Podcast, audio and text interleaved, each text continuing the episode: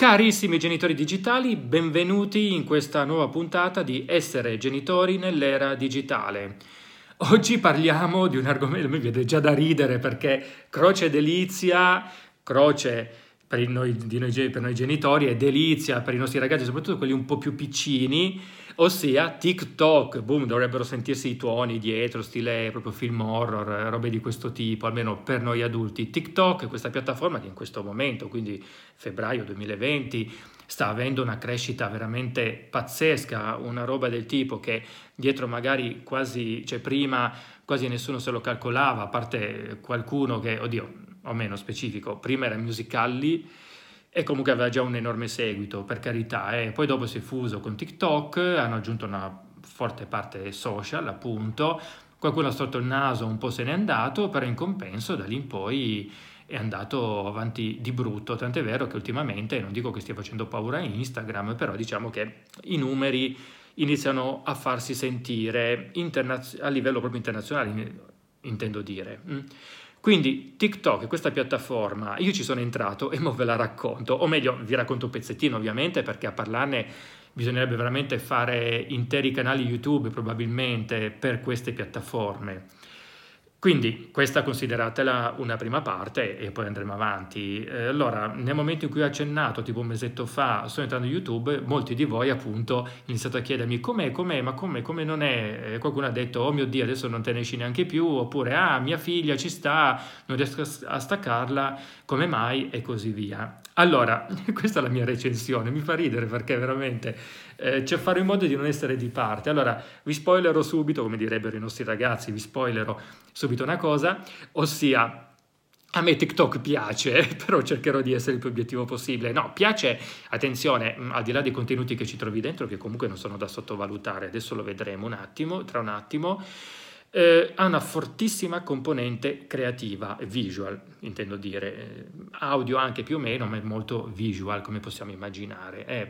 Anche per questo ai nostri ragazzi piace, perché possono essere creativi, possono essere artisti e così via. TikTok sta insegnando a molti dei nostri figli, ad esempio, le basi del video editing. Quindi, scusate se è poco. E uno può dire, sì, d'accordo, ma il vero video editing lo fai in altri modi. Verissimo, per carità, ma stiamo anche parlando di ragazzini. Ok, quindi questo come inizio. Allora, vediamo un po'. Allora, prima di tutto, com'è TikTok? Chiassoso. La prima volta che io sono entrato in questa piattaforma, ho creato il mio account, anzi forse addirittura un po' prima di sistemare tutto quanto nell'account, boom, mi è venuto il mal di testa nel giro di 5 secondi. Perché chiassoso? Perché nel momento in cui voi aprite l'applicazione, noi siamo abituati magari al Facebook, all'Instagram in alcuni casi, magari qualcuno si ricorda ancora Twitter, bei vecchi tempi andati, in cui aprite e c'è il feed. Ossia c'è l'elenco dei post, immagini, video, testi a seconda di dove vi trovate e di chi seguite. Quindi voi sapete che aprite l'applicazione tranquillamente, col massimo della nonchalance, con tutta la tranquillità di questo mondo, e sapete che vi troverete di fronte a una serie di contenuti che voi potete tranquillamente vedere. Voi, attenzione, potete scrollare, quindi scorrere, e scegliere sotto certi aspetti, nel senso sì, è vero, li sceglie l'algoritmo, d'accordo, ma tolto questo comunque all'interno della mia bacheca io scorro, mi fermo in uno, poi magari torno su perché mi era sfuggito l'altro, poi scorro di 2 o 3 finché non c'è qualcosa che mi salta all'occhio e così via. Tutto questo su TikTok diciamo che di per sé c'è, però non è così evidente, anzi in realtà non è quello il fulcro. Il fulcro di TikTok è che nel momento in cui voi aprite l'applicazione, una volta fatto l'account eccetera eccetera ovviamente, nel momento in cui aprite l'applicazione, boom, c'è subito il primo video, il primo TikTok, ovviamente non il vostro, è di persone che seguite, oppure se non seguite persone, oppure ne seguite poche, possono anche comparirvi TikTok suggeriti dalla piattaforma in base appunto algoritmi eccetera eccetera. Quindi voi non vedete una serie di feed di contenuti, vedete boom, direttamente il primo TikTok. A quel punto voi potete andare verso l'alto ed ecco che vi compare il secondo, poi il terzo, il quarto, poi siete voi a decidere se fermarvi a guardarlo oppure no. Però attenzione, potete anche tornare indietro nei TikTok precedenti, però attenzione, quello che manca è qui è il fulcro un po' del nostro discorso, manca la vista ad uccello, mi verrebbe da dire, la vista dall'alto. Quindi è una piattaforma tremendamente immersiva e quindi piace anche ai ragazzi perché non devono perdere tempo a fare scrolling, eccetera, eccetera. Nel momento in cui aprono c'è subito la novità. Nel momento in cui aprono c'è subito il contenuto, molto spesso, perché comunque i ragazzi seguono persone, un contenuto è il contenuto di qualche TikToker che a loro piace, per quello seguono. Ok, quindi questo è il primissimo elemento. A questo poi va ad associarsi anche un altro discorso, ossia TikTok, a differenza ad esempio viene in mente Snapchat, perché anche Snapchat è così immersivo, nel senso che se voi aprite l'applicazione di Snapchat non c'è il feed come ad esempio Facebook, Instagram e così via, ma vi trovate subito la fotocamera aperta. Boom, pronti lì, nel momento in cui aprite l'app, boom, siete già pronti a creare il contenuto. Però attenzione perché, quindi sempre immersivo sicuramente come esperienza, però attenzione perché la differenza tra uno Snapchat e un TikTok è la differenza proprio di filosofia, perché se su Snapchat, poi i ragazzini mi fulminano se sentono Snapchat, perché si dice Snapchat, comunque dicevo per Snapchat la filosofia è nel momento in cui tu apri l'applicazione puoi subito produrre un contenuto, quindi il focus è sulla creazione di contenuto, sul fatto che anche tu sei un creator. Poi che quel contenuto te lo salvi solo sul rullino fotografico, non lo fai vedere a nessuno, lo invii come messaggio privato a un altro, lo metti nella storia appunto, perché il primo ad aver avuto le storie è stato appunto Snapchat, che ti dura appunto 24 ore, allora quello è un altro discorso, però tu sei un creator, punto. TikTok, boom, dall'altra parte. Sì, TikTok è vero che punta molto sui creator, ci mancherebbe perché altrimenti non vivrebbe, però attenzione, il fulcro qui, il focus non è tanto sull'essere creator, ma sull'essere consumatori di questi contenuti. Perché, fateci caso, nel momento in cui voi aprite l'applicazione, subito avete un contenuto da consumare e poi scorrete su altri contenuti e così via. Quindi è una cosa completamente opposta, potremmo dire diametralmente opposta rispetto allo Snapchat. Attenzione, quindi TikTok spinge molto al consumo dei contenuti. Poi sì, c'è sicuramente anche il divertimento di realizzarli, e in effetti poi i ragazzini si cimentano, però attenzione perché parliamo di filosofie di utilizzo. Quindi questo è un punto. Sì, io ogni tanto poi guardo il mio schema che ho nel mio iPad dei punti, se no poi mi perdo. Allora, quindi stavo dicendo, l'altro punto, e questo è molto importante, che anche qui ricorda molto Snapchat, è che o sei dentro o sei fuori, o ci sei o non ci sei. Attenzione, non parlo di esserci dentro perché tu hai l'account, perché segui le persone e così via, ma devi proprio, a dispetto di quello che si potrebbe pensare, devi proprio perderci tempo. Mi spiego, in realtà l'applicazione è molto intuitiva nella creazione del contenuto, nell'utilizzo del contenuto ancora di più, perché ripeto, apro l'applicazione, ho il mio contenuto subito pronto lì da consumare, boom boom boom e via, e creare contenuto mi impiega qualche passaggio in più, però è tutto molto comunque veloce. Perché dico che ci devi stare?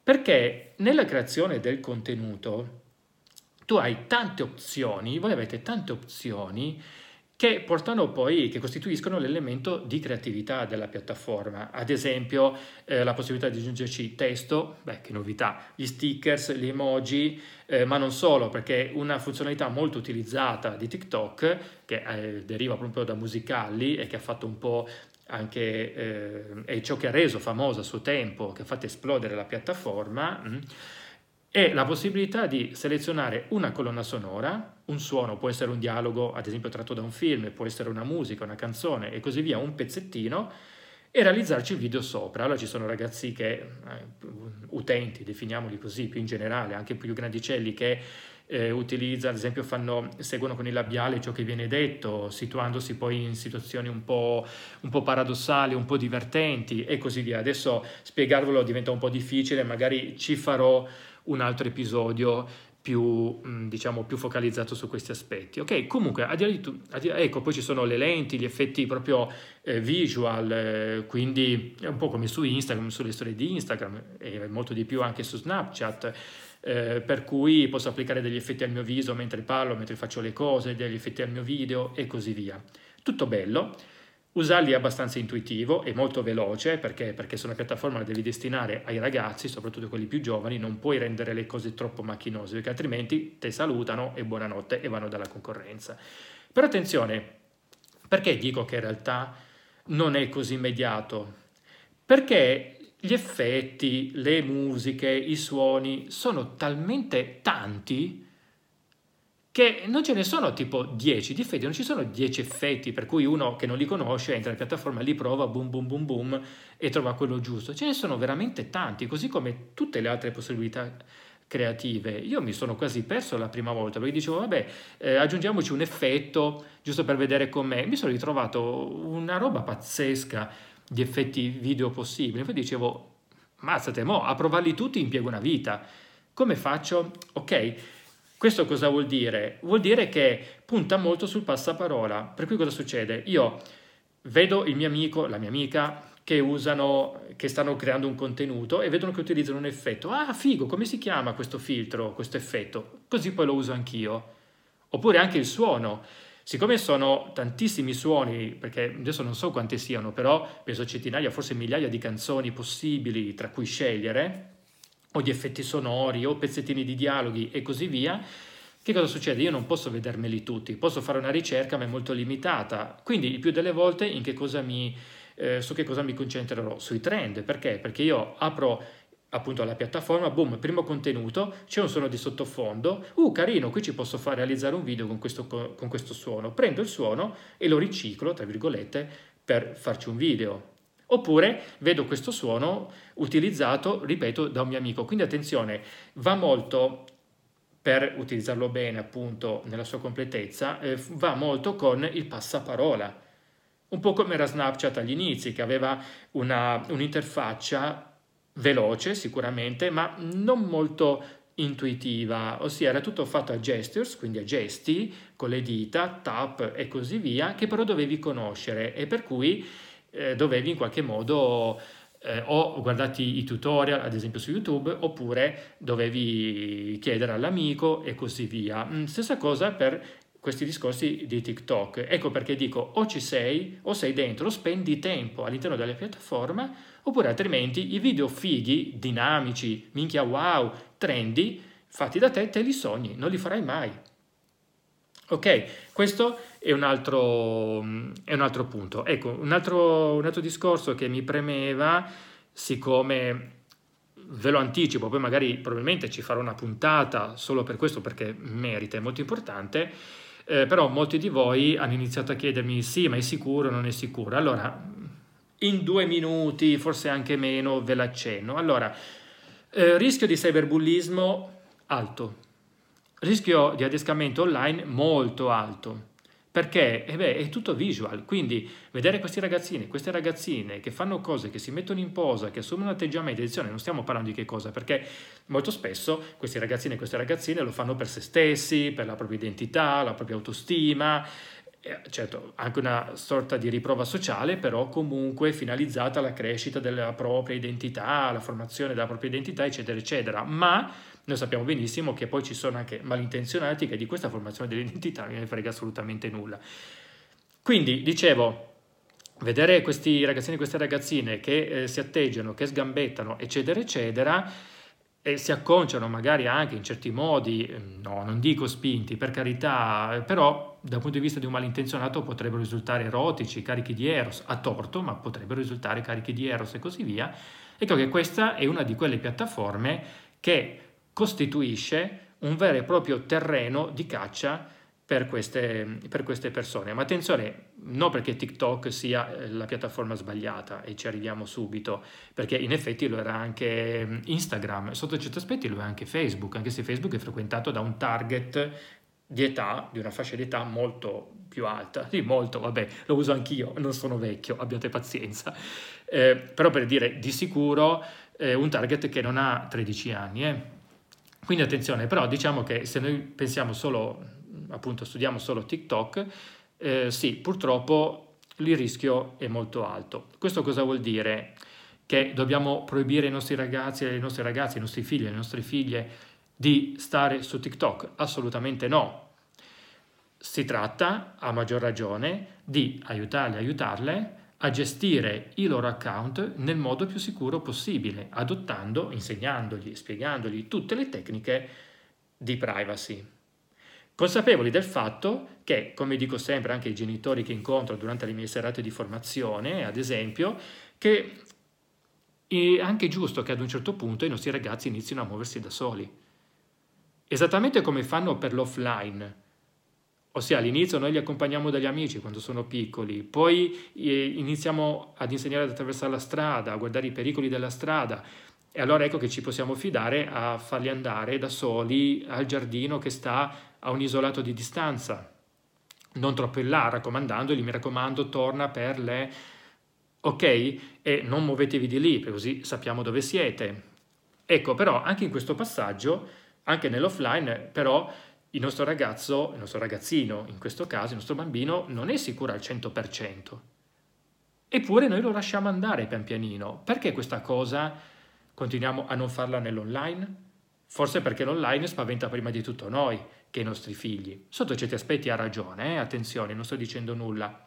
Però con le dovute cautele iniziamo anche ad aiutare i nostri figli a vivere sempre più autonomamente, man mano che crescono ovviamente, per l'amor del cielo, man mano che crescono, a vivere quindi sempre più autonomamente questo loro nuovo mondo digitale. Perché? Perché siamo sempre lì, quello è il mondo che loro si accingono a vivere, o meglio, che stanno già vivendo. Quello è il loro futuro, che in realtà per loro è già il presente, noi lo vediamo come il loro futuro, ma per loro è già il presente. Bene, allora, prima di chiudere, mi raccomando, metti mi piace, iscriviti, commenta che cosa ne pensi e soprattutto che cosa vorresti che io trattassi nei miei video, nei miei podcast, nei miei articoli, perché aiuta tantissimo me a capire di che cosa voi avete bisogno e rendervi un servizio appunto sempre migliore e sempre più azzeccato alle vostre esigenze. Poi, il mio canale Telegram, quindi se volete, se avete piacere di ricevere non solo gli aggiornamenti per quando escono i miei contenuti in giro per il web, perché io scrivo un po' dappertutto, anche in piattaforme, siti e blog che non sono miei, appunto, verrete aggiornati su quello, ma non solo, perché pubblico anche altre cose che trovo e così via. Il canale Telegram lo trovate di nuovo in descrizione, appunto, trovate il link e ci potete andare. Se invece preferite contattarmi in privato e quindi stabilire un contatto ancora più diretto, sempre in descrizione il mio contatto email. Noi ci vediamo alla prossima. Grazie mille. Un saluto da Ivan Ferrero. Ciao.